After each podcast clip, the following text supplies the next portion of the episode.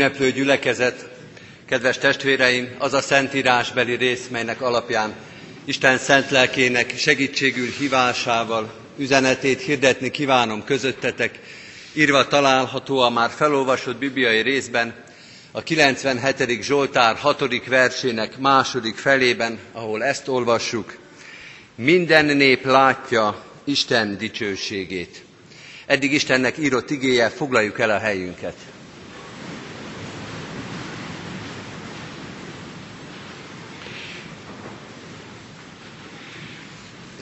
Ünneplő gyülekezet, kedves testvéreim, kedves iskola kezdése, egybe gyülekezett diáksereg és pedagógus kollégák, egy igazán szép és ünnepélyes Zsoltárt olvasunk a mai bibliaolvasó kalauz szerinti ószövetségi igénkben.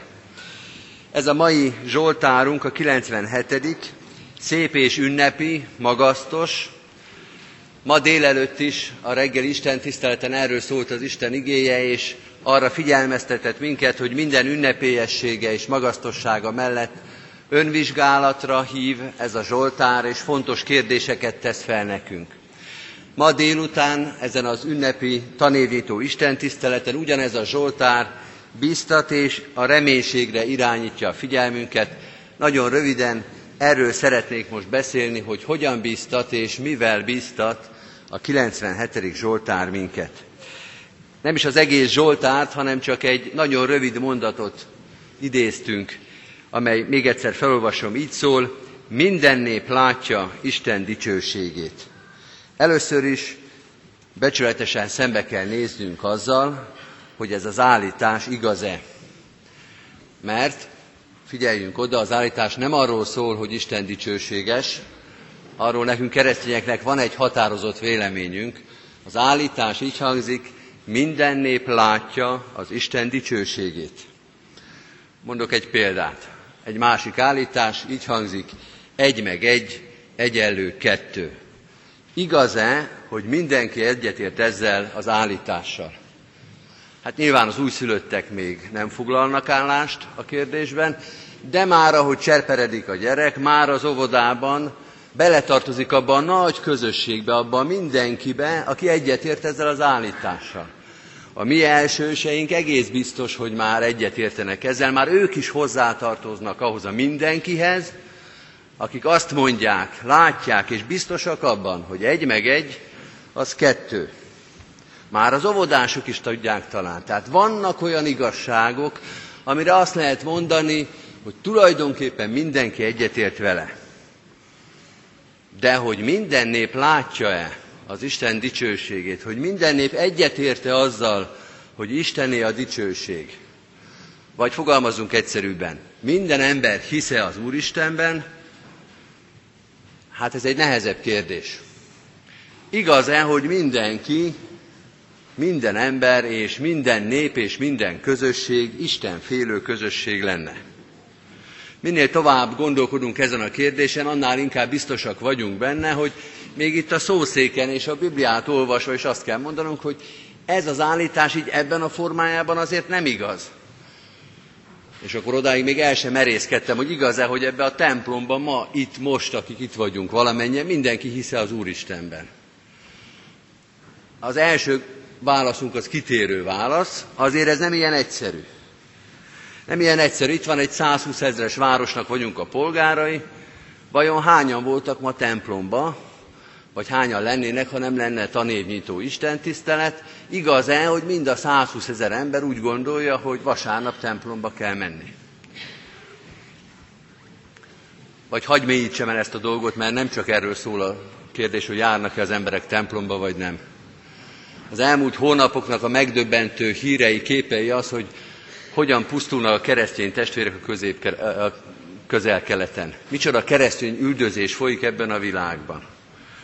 Csak a legerősebb szívűeknek és a legerősebb idegzetűeknek ajánlom, hogy nézzen utána ennek a dolognak, mert valami elképesztő dolog, hogy mi történik a keresztényekkel ezeken a területeken. Hát hogy mondhatnánk azt, hogy minden ember és minden nép az Isten dicsőségére figyel? Nem. Mondjuk ki bátran, ez így összességében nem igaz, sokan vannak, akik az Isten dicsőségét látják, Itt vagyunk például mi, Kecskeméti Református Egyházközség, azt mondjuk, hogy igen, mi egy keresztény közösség vagyunk, itt van a 450 éves Kecskeméti Református Kollégium, azt mondjuk Isten iránti hálával, hogy 450 éve hirdetjük az Isten dicsőségét, és keresztény oktatást tartunk fel. Itt van az újraindult 20 éves Kecskeméti Református általános iskola, azt mondjuk, hogy ez egy keresztény iskola, és az Isten dicsőségét hirdeti. Sokan vannak, akik még ma is, vissza az előbbi példára, mártír halált szenvednek azért, mert ebben a hitben élnek, de nem lehet azt mondani, hogy mindenki, hogy minden nép és minden egyes ember az Isten dicsőségére figyel. Az Isten dicsősége itt van ebben a világban, sokan vannak, akik már megismerték, sokan vannak, akik ezt látják és hirdetik, de az túlzás lenne állítani, hogy mindenki, hogy minden ember és minden nép ezt látja. Ha ez így van, akkor az az érdekes kérdés adódik, hogy lesz-e ez igaz valamikor?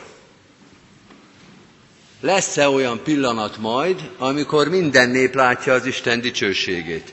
Vagy hogy még pontosabb legyen a kérdés, hogy lehetséges az, hogyan lehetne az lehetséges, hogy egyszer majd minden nép az Isten dicsőségére figyeljen? Hogyan lenne az lehetséges, hogy minden nép és minden közösség és minden ember higgyen az Istenben és bízzon benne? Hozok egy másik példát, ez is matematikai példa lesz, de itt ígérem, hogy több matek ma már nem lesz ezen az Isten tiszteleten.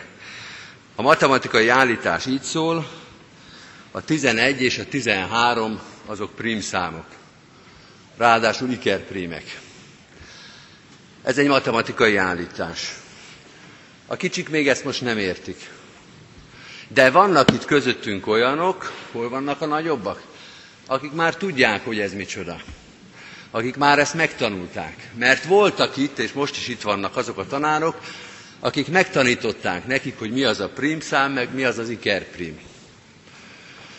A nagyok, akik már tudják, hogy mit jelent, ők se úgy jöttek az iskolába, és nem úgy születtek, hogy ez a tudás megvolt nekik. Senki sem születik úgy, hogy tudja mi az, hogy szám. De meg lehet tanulni. És aki megtanította a nagyoknak, az majd megtanítja a kicsiknek is. Vagyis miről van itt szó, kedves testvérek? Mivel biztat minket a 97. Zsoltár? Azt mondja a 97. Zsoltár, ha vannak a földön olyanok, akik látják az Isten dicsőségét, azok nem azért látják, mert úgy születtek, hogy tisztában vannak az Isten dicsőségével. Senki sem születik úgy, hogy hisz az Istenben. Senki sem születik úgy, hogy megbízik benne, hanem valaki, a szülei, a nagyszülei, a hitoktatója, a lelkipásztora, egy keresztény iskola, egy keresztény közösség, végső soron maga az Isten elvezeti őt erre a tudásra. Elvezeti őt erre a látásra. És hogyha az Úristen meg tudta tenni azokkal, akik már most is látják az Isten dicsőségét, akkor nyilván meg fogja tudni tenni azokkal, akik ma még nem látják. Hogy az Úristennek, ha volt hatalma, hogy a most keresztény embereket és népeket keresztényé teszi, akkor miért ne lenne hatalma arra, hogy azokat is keresztényé tegye, akik most még ezt nem látják? Vagy látják, de nem hiszik. Vagy valami másban hisznek. A 97. Zsoltár akármennyien röviden és határozottan fogalmaz, mégiscsak egy bíztatást fogalmaz meg, hogy higgyétek el, hogy az, ami itt a világban már megjelent, az Isten dicsősége, az mások számára is megjelenhet. Igen, az Isten megmutathatja magát és az ő dicsőségét minden népnek és minden közösségnek. Egyébként talán nincs is jobb példa rá erre, mint mi magyarok. A magyar nép, akik mondjuk 1200 évvel ezelőtt nem arról voltunk híresek, hogy a kereszténységet hirdettük és tiszteltük, és lám az Úristen, lehet, hogy kellett hozzá 1200 év, de elérte azt, hogy a keresztény nép az ma már a, keresztény, vagy a magyar nép ma már a keresztény közösségnek a része. Megteheti azt, hogy azokat is, akik most egészen távol vannak tőle, megmutatja magát, és megismerteti az ő dicsőségét. Így lehet föltenni a harmadik kérdést, lesz-e olyan, hogy minden nép látja az Isten dicsőségét? hogy mindenki hisz ő benne. Ha a mai helyzetet nézzük, akkor azt mondhatjuk, hogy ezt így elég nehéz elképzelni. De kedves barátaim, az Isten dolgai sokszor nehezen elképzelhetőek, és mégis igazak. A 97. Zsoltár és az egész Szentírás arról beszél, hogy elég furcsának tűnik a szemünk előtt, és elég hihetetlen, de eljön az a nap, amikor minden nép fogja vallani és látni az Isten dicsőségét. És hogy a 97. Zsoltár nem tűnik majd költői túlzásnak, hanem mennyiségi és pontos leírás lesz. Minden nép, és minden ember, és minden térd meghajol az Isten előtt. Azt mondja a 97. Zsoltár, vannak dolgok, amelyek olyan nagyok, és olyan szembetűnőek, hogy nem lehet őket nem látni. Az Isten dicsősége olyan, mint az atomrobbanás. Arra nem lehet hivatkozni, hogy nem vettük észre, hogy nem láttuk meg, de talán, hogy az Úristen ne hasonlítsuk az atomrobbanáshoz, mondjunk egy másik példát, legyen az Isten dicsősége olyan, mint egy felállított, gyönyörű emlékmű, ami még le van takarva. Még nem leplezték le. Van, akik nem is veszik ezért észre. Van, akik látják, hogy ott valami van, de nem ismerik föl, hogy micsoda. Talán még nevetgélnek is azon a furcsa alakon, ami olyan fehérbe, lepelként le van terítve. De vannak már olyanok, akiknek a szobrász megengedte, hogy alá kukucskáljanak annak a lepelnek. Hogy már egy kicsit láttak abból a szoborból, és azok már tudják, hogy ez egy nagyon nagy dolog, ez egy nagyon jelentős dolog. Kedves testvérek, minden keresztény közösség, így a miénk is, a 450 éves kollégiumunk, az újraindult 20 éves általános iskolánk bekukucskálhatott már az Isten dicsőségébe. Ezzel a gyülekezettel és az egész keresztény közösséggel együtt abban a kiváltságban volt részünk, hogy mi már láttuk az Isten dicsőségét. És az előttünk álló tanév, a 2014-es, 15-ös tanév is ezt hozhatja a számunkra. Reménységet és biztatást, hogy tanórán és áhítaton, hétkezdő alkalmakon és csendes napokon, vagy csak éppen a 10 percben és a pihenés idejében megláthatjuk és megismerhetjük az Isten dicsőségét. Amen. Válaszoljunk az Isten igére ének szóval, és a 225. dicséretünk első és utolsó verszakát énekeljük. 225. dicséretünk első és utolsó verszakát. Az első így kezdődik, mely igen jó az Úristen dicsérni, felségednek én Uram énekelni.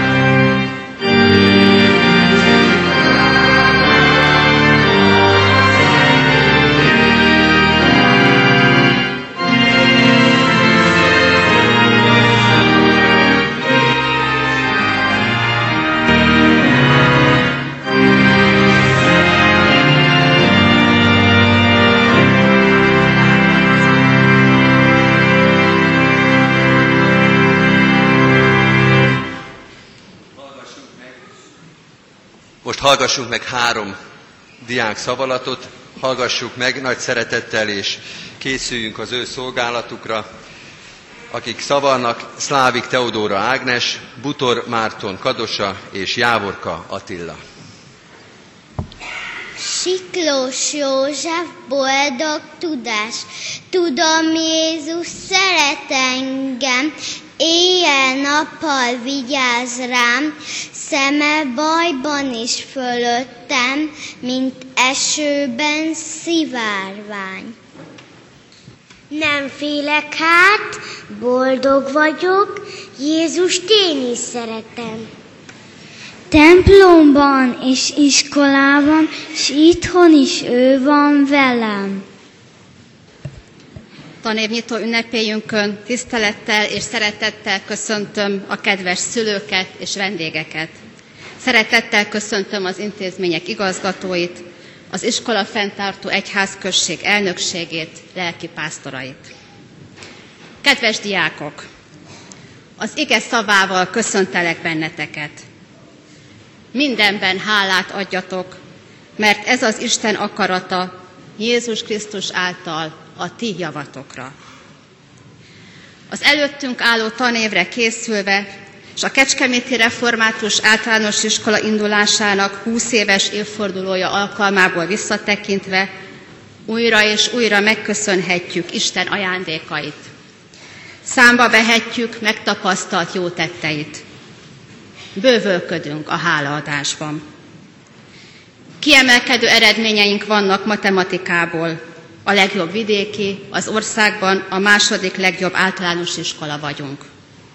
Hagyományosan részt veszünk bibliaismereti, zsoltáréneklő, matematika, mesemondó, versmondó, anyanyelvi, idegennyelvi, történelem, természetismereti, népdaléneklő, sport, rajzversenyeken, és az elmúlt húsz év dobogós helyezésének felsorolása a Kecskeméti Református Oktatás 450. évfordulója alkalmával megjelent évkönyvben hálával tölti el szívünket. Magas színvonalú művészeti, zenei nevelésünk elismeréseként 2013-tól a Kodály Intézet gyakorlóiskolája lettünk. Felmenő rendszerben az elsőtől harmadik évfolyam angol és magyar nyelvű énekóráit, valamint a felső tagozat énekóráit látogatják a külföldi hallgatók. Az elmúlt időszak munkáját kiemelkedő színvonalúnak, a Kodály Zoltán énekzenei általános iskola szakmai színvonalával egyenértékűnek ítélte az intézet, kiemelve azt a sajátos, a városban egyedi profilt, amit az angol nyelvű énekoktatás intézményünkben képvisel. Hálásak vagyunk azért, hogy Isten dicsőségére a 2014-15-ös tanévben 30 tanulócsoportban szolgálhatunk, mint egy 730 diák között. Tisztelt szülők! A Kecskeméti Református Általános Iskola ma 93 új kisdiákot köszönt, és fogad igaz szeretettel közösségébe. Kedves első osztályosok! Bizonyára izgalommal készültetek a mai napra, amikor először ölthetitek fel a Kecskeméti Református Általános Iskola ünnepi egyenruháját, vehetitek fel azt a nyakkendőt, amelyen az iskola jelképe látható. Legyetek büszkék arra, hogy itt tanulhattok, viselkedjetek úgy az iskola épületében és a templomban, valamint az iskolán kívül mindenhol, hogy mi is büszkék lehessünk rátok. Ma egy minden tankönyvnél fontosabb útravalót kaptok tanítóitoktól, egy Bibliát. Olvassátok eleinte szüleitekkel, majd később önállóan is, nap mint nap. Tisztelt szülők, tisztelettel kérem Önöket, hogy legyenek segítségünkre a gyermekek nevelésében, oktatásában, iskolánk és gyülekezetünk terheinek megosztásában, ebben a tanévben is. Szeretettel hívjuk Önöket és a családokat minden iskolai és gyülekezeti alkalomra. Alessandro Baricó, olasz író, egy egyházi iskolásokról szóló regényében, melynek címe Emmaus, így val az egyházi nevelésről kötődő viszonyáról. Akárhogy is, makacs ellenállásra neveltek, olyanra, mely az életet nemes kötelességnek tartja, és amit méltósággal és teljes egészében kell beteljesíteni. Ehhez erőt és jellemet adtak nekem, hogy éljek vele. E gondolatokkal a 2014-15-ös a Kecskeméti Református Általános Iskola 21. tanévét megnyitom. Gyülekezet foglaljon helyet, és amikor a lelkipásztor így lép az úrasztalához, akkor már mindenki elkezd fellélegezni, mert sejtik, hogy már közel a vége az Isten tiszteletnek, és valóban néhány hirdetést szeretnék már csak elmondani, a kivonulás rendjét e, majd, és utána majd a közös imádságban leszünk együtt, és a himnuszt énekeljük, az áldás után majd a záróének következik. Ahogyan vonultunk át az iskolából a templomba, igazgatónővel megállapítottuk, hogy nagyon sokat nőttetek a nyáron. Láttuk az új elsősöket is, akikkel legutóbb a befogadó istentiszteleten találkoztunk, és róluk is megállapítottuk ezt, hogy nagyon sokat nőttetek.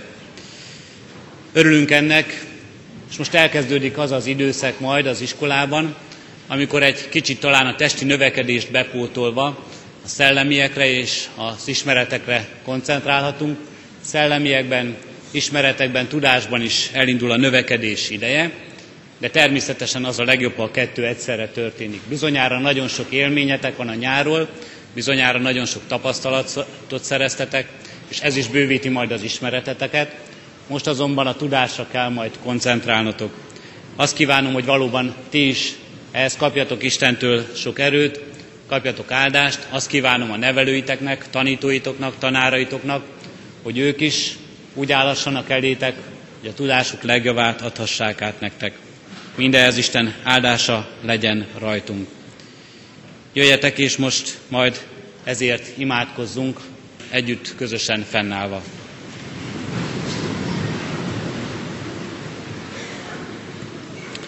Együtt imádkozzunk, ami Úrunk Jézus Krisztustól tanult imádság szavaival.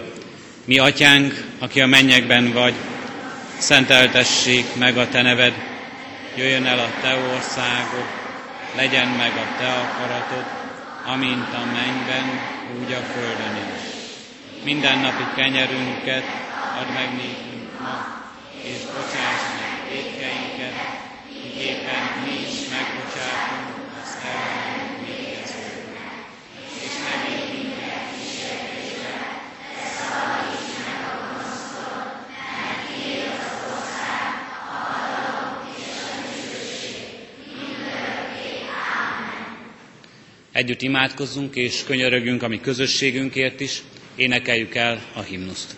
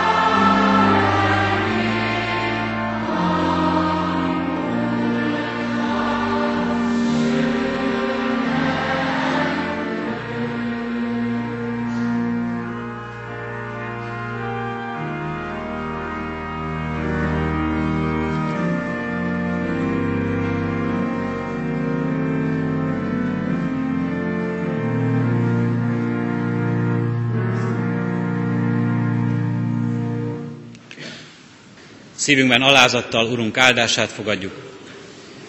Ti azért növekedjetek a kegyelemben, és a mi Urunk, üdvözítő Jézus Krisztusunknak ismeretében. Övé a dicsőség most, és örökkön örökké. Amen. Énekeljük hát záróénekünket, a 200. dicséretünket. A 200. dicséretünknek énekeljük mind a hat versét. Az első vers így kezdődik, Ó, maradj kegyelmeddel, mi velünk, Jézusunk!